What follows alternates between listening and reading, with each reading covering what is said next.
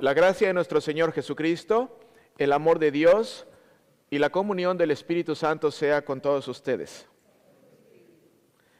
Este día la meditación está basada en el Santo Evangelio según San Lucas, el capítulo 17.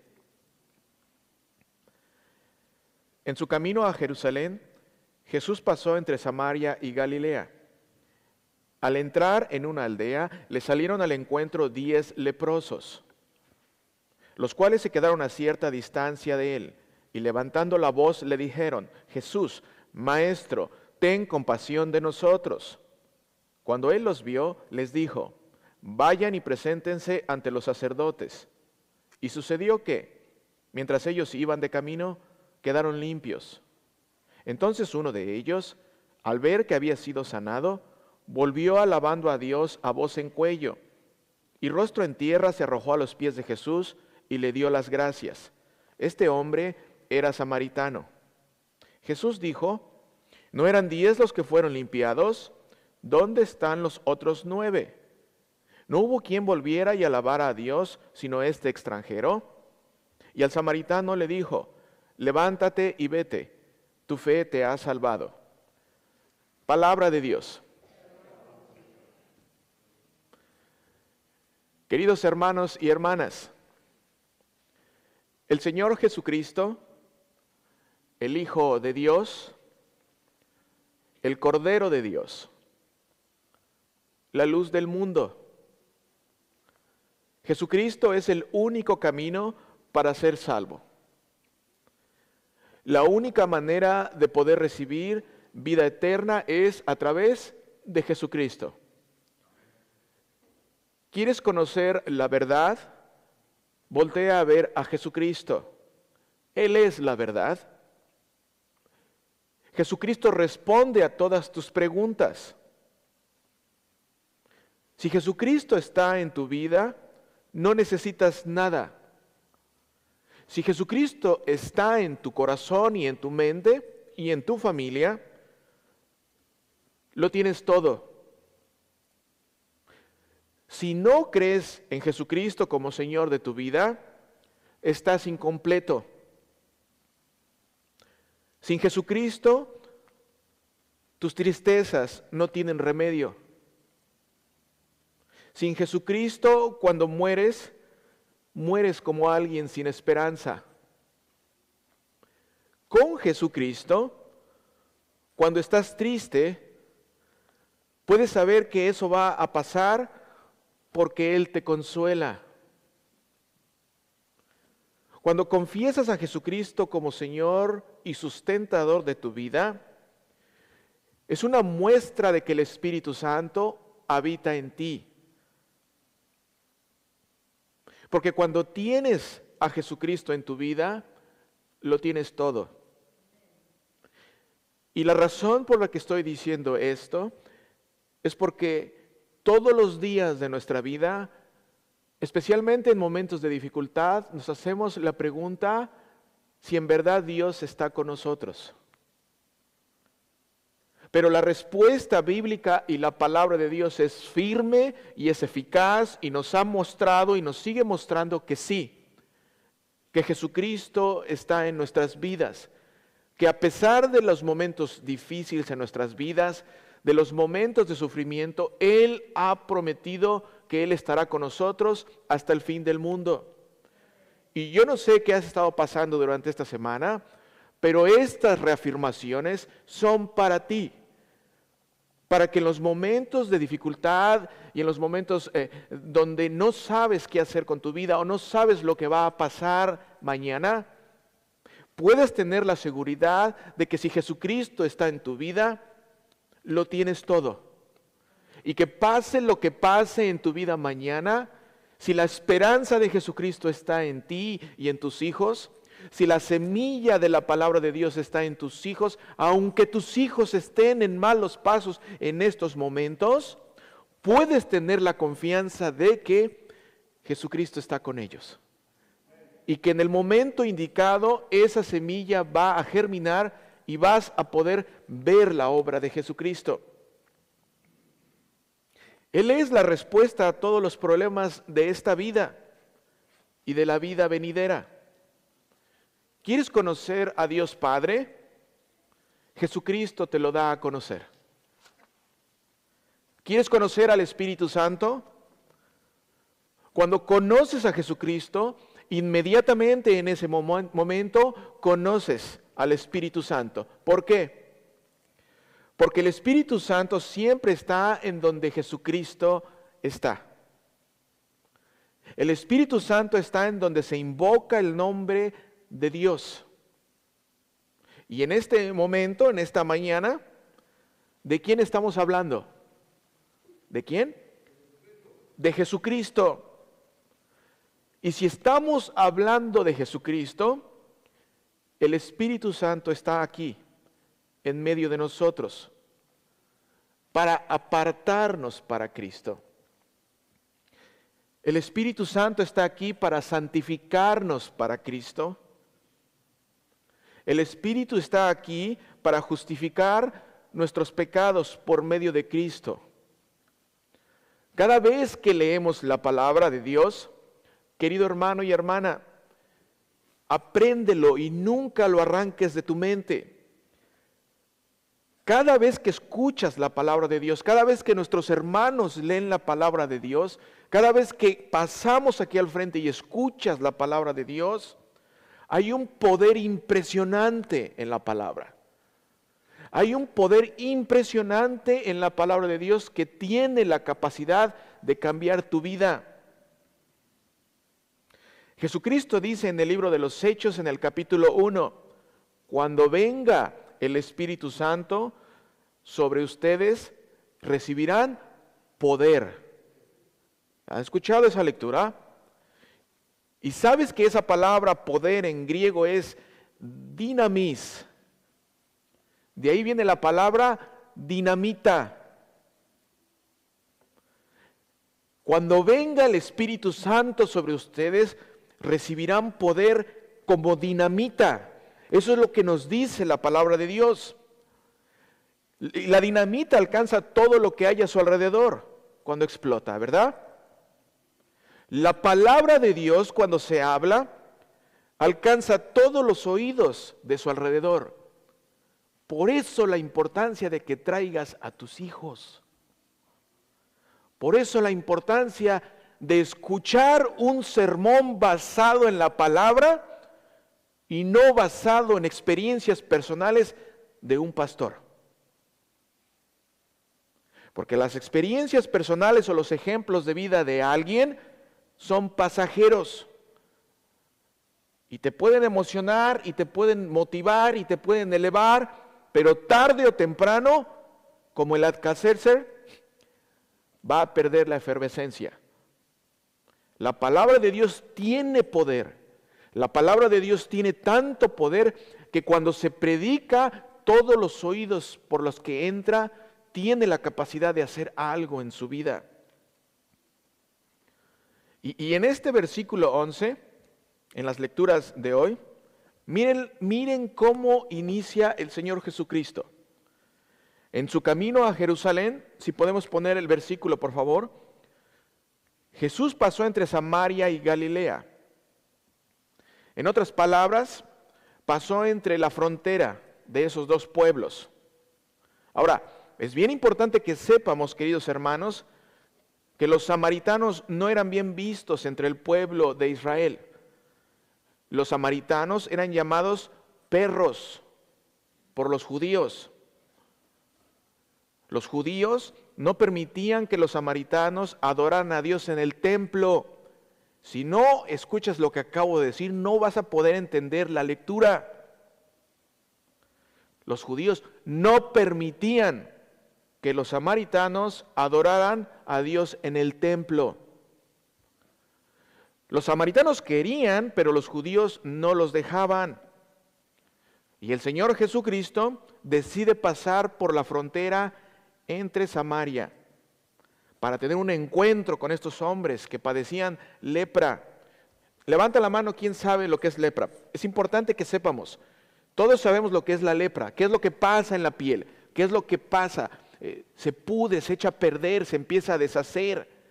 Eso es bien importante que sepamos lo que está pasando. Estos hombres tenían lepra. Versículo 12, si puedes poner el versículo en la pantalla, por favor. Al entrar en una aldea, le salieron al encuentro diez leprosos, los cuales se quedaron a cierta distancia de él. Atención aquí, se quedaron a cierta distancia. Esto es bien importante. Se quedaron a cierta distancia porque las leyes no permitían que un leproso se acercara a ninguna persona. Por eso, de hecho, tenían que mantenerse alejados de la sociedad. Cada leproso debía llevar una campana consigo para que si alguien se acercaba a ellos, ellos pudieran tocar la campana rápidamente y gritar, leproso, leproso. Porque no se podían acercar, no dejaban, las leyes de ese tiempo no dejaban que un leproso se pudiera acercar a alguien que no estaba enfermo. Y, por eso dice la lectura que se quedaron a cierta distancia. Versículo 13. Y levantando la voz le dijeron, Jesús, Maestro, ten compasión de nosotros. En otras palabras, le gritaron desde lejos, le gritaron al Señor Jesucristo, Jesús, Maestro, ten compasión de nosotros. Para que estos eh, diez leprosos pudieran haber gritado al Señor Jesucristo y pudieran haber hecho esa petición, es porque ya habían escuchado de Él, ya habían escuchado de Jesucristo y sus milagros. Por eso le dicen, ten compasión de nosotros. Ahora, esta frase, ten compasión de nosotros, es una frase, compasión tiene que ver con misericordia. Algunas traducciones dicen, ten misericordia de nosotros. Y lo que ellos le pedían, miren lo que ellos le piden. Compasión en la Biblia es la acción de Dios por ti. Cuando tú tienes problemas y no sabes qué pedir, porque eso nos pasa a todos. Cuando hay dificultades en la vida y no tienes la solución, no sabes ni qué pedir. No sabes ni qué decirle a Dios, Dios ayúdame, pero ayúdame en qué. estoy sufriendo, estoy pasando por algo de, de dificultad. Bien puedes imitar la palabra que hizo estos diez leprosos y le dijeron al Señor Jesucristo, olvídate de oraciones largas. Si hay una necesidad en tu vida, bien puedes decir, Señor, ten compasión de mí. Y el Señor, en su sabiduría, te va a dar lo que necesitas. Señor, ten compasión de mí. Señor, ten misericordia de mí. ¿Por qué? Porque si le dices a Dios, ten compasión de mí, le estás diciendo que actúe en tu vida. Y si el Señor actúa en tu vida, la voluntad del Señor siempre es buena para ti. Señor, ten compasión de mí. Señor, ten misericordia de mí. Como les digo, otras traducciones dicen, ten misericordia de mí. Y de hecho, tener misericordia o, o, pedirle a Dios que tenga misericordia es decirle que en tu corazón puedas ver mi miseria. Señor, ten misericordia de mí es decirle, Dios, Señor, Ve la miseria en la que estoy pasando y ten misericordia. Misericordia. Miseri, miseria, cordia, corazón. Cuando uno le dice al Señor, ten misericordia de mí, le estás pidiendo a Dios que pueda sentir tu dolor en su corazón. Que pueda sentir el dolor que estás pasando por el sufrimiento por lo que está pasando en tu vida o por la petición de oración que tienes. Puedes decirle, Señor, ten compasión de mí. ¿Qué quiere decir ten compasión de mí? Actúa en mí. Señor, no tengo palabras, no sé cómo pedirte mi necesidad, ten misericordia de mí. Y con esas dos peticiones de oración no hay necesidad de pedir más. Con esas dos palabras bien podemos saber que el Señor va a escuchar nuestra oración.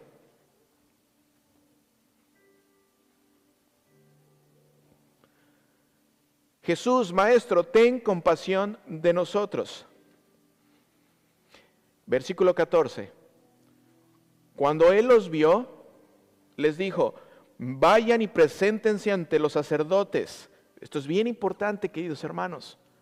Y sucedió que mientras ellos iban de camino, quedaron limpios. Queridos hermanos, ¿en qué momento quedaron limpios? Cuando iban, cuando iban de camino. Con solo el poder de su palabra fueron sanados. Jesucristo sigue haciendo milagros. Jesucristo puede sanarte.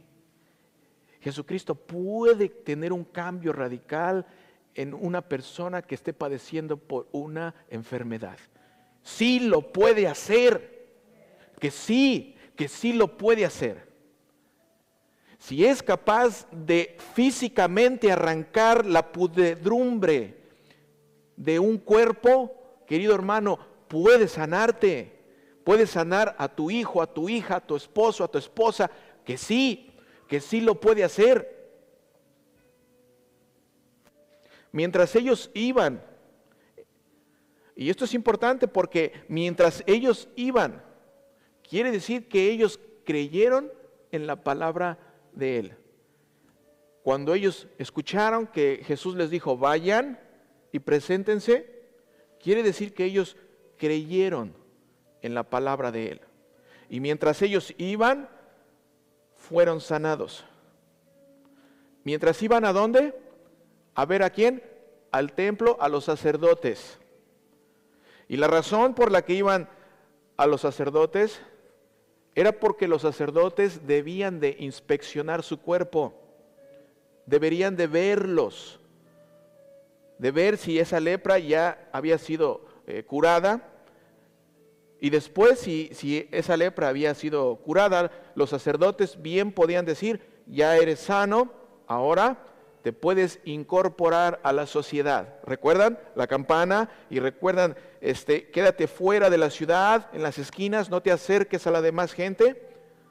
Querido hermano y hermana, la lepra en la palabra de Dios es un destello o una, una, imagen de lo que hace el pecado en tu vida. Cuando una persona tiene lepra, se aleja de la sociedad, se aleja de sus familiares. Cuando una persona está llevando a cabo un pecado, tiende a alejarse de sus familiares, tiende a alejarse de la sociedad. Pero aquí Jesucristo tiene un encuentro con ellos y los reincorpora a la sociedad. Eso es lo que Dios hace contigo. Eso es lo que Él hace contigo cuando te limpia, cuando te sana, cuando te trae a su familia, te limpia.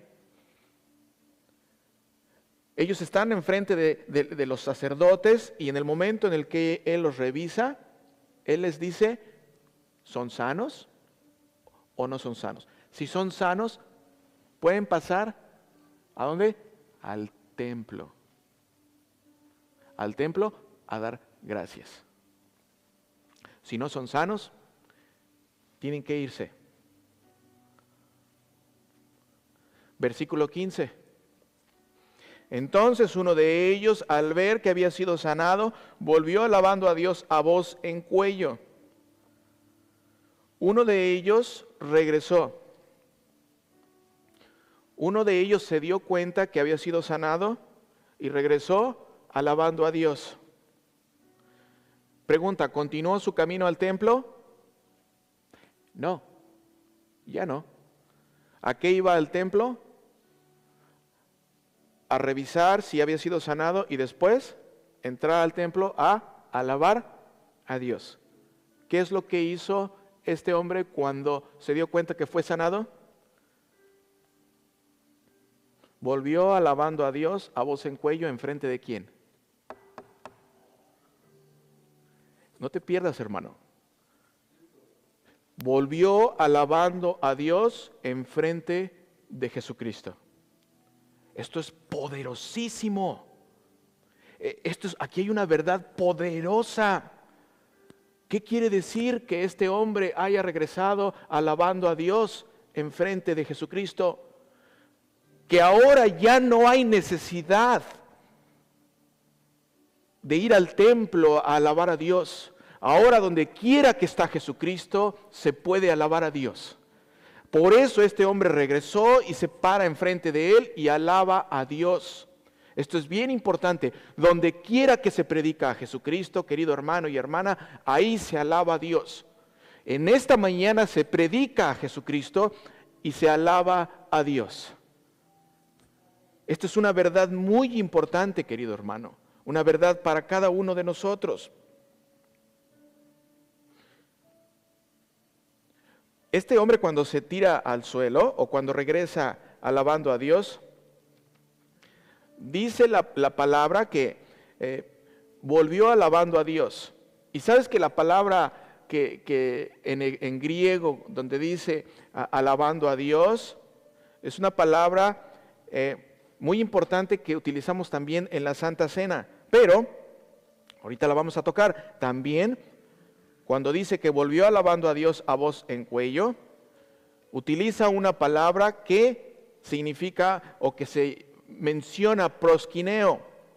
¿Y, qué significa esta palabra en griego prosquineo? Significa que regresó y se puso al suelo o a los pies del Señor Jesucristo como un perrito se pone a los pies de su amo.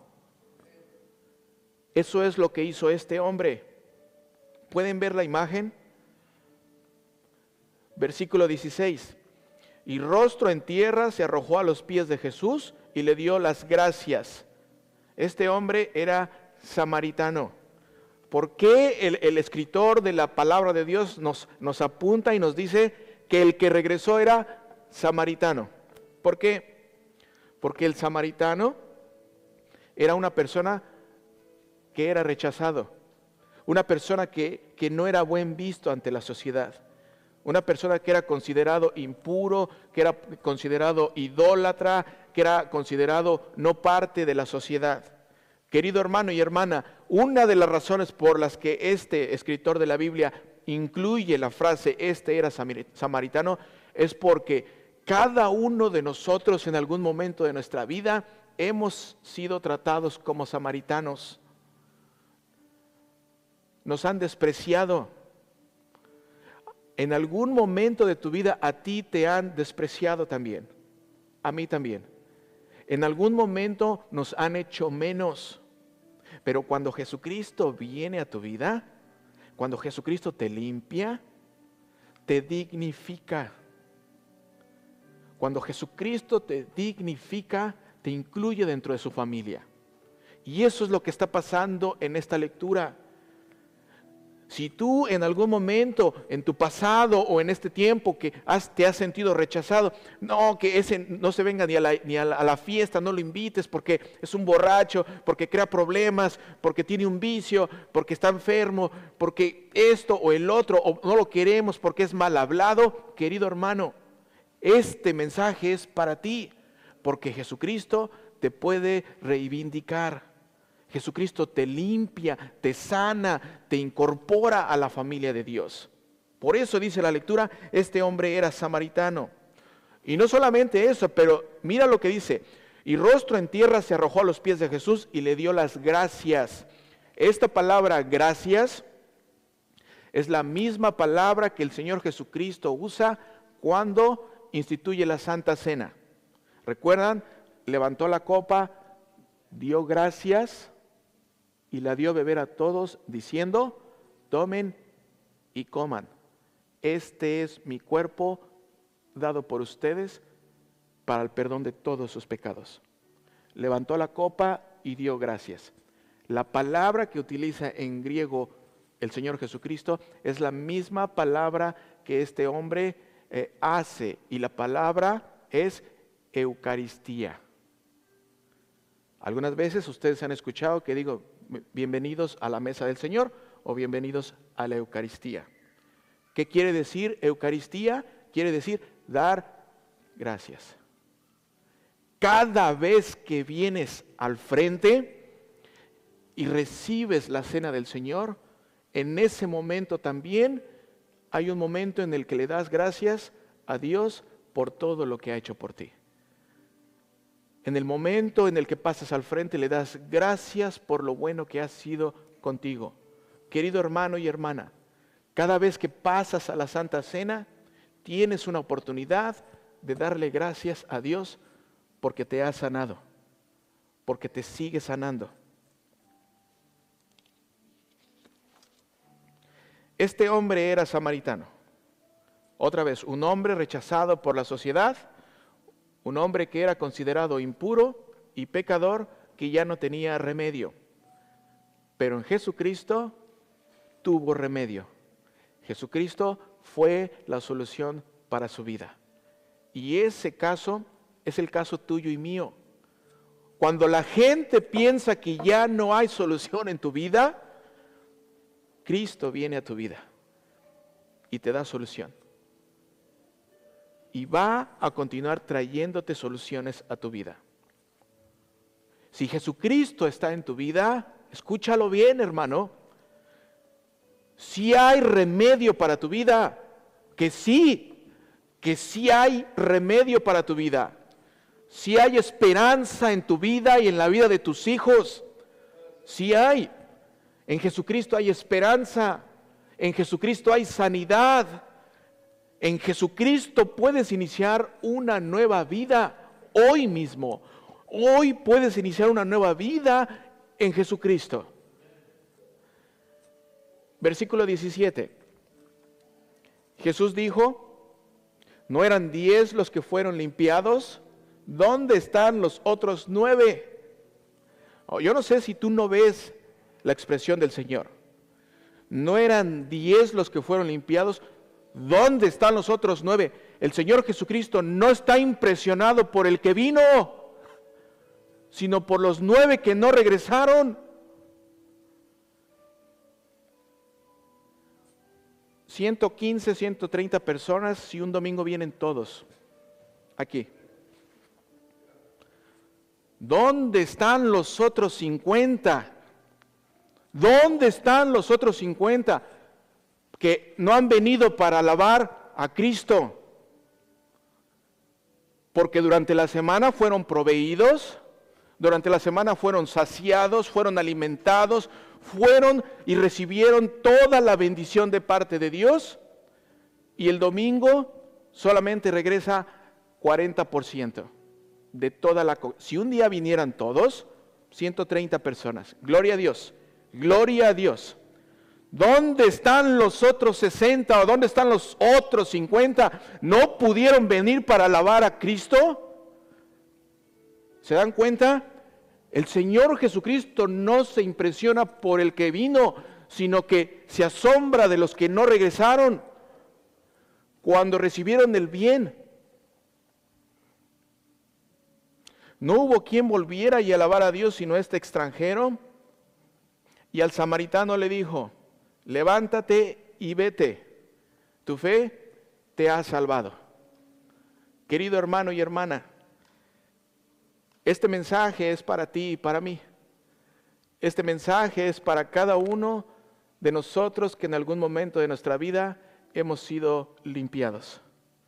Y hoy tú y yo le podemos dar gracias a Dios que el Señor sigue alcanzándonos a través de su palabra. Hoy puedes decirle gloria a Dios porque en este domingo más he podido venir a Eucaristía, a darte gracias a ti. Hoy puedo darte gracias porque he venido a tu casa y reconocer lo bueno que has sido conmigo. Amén.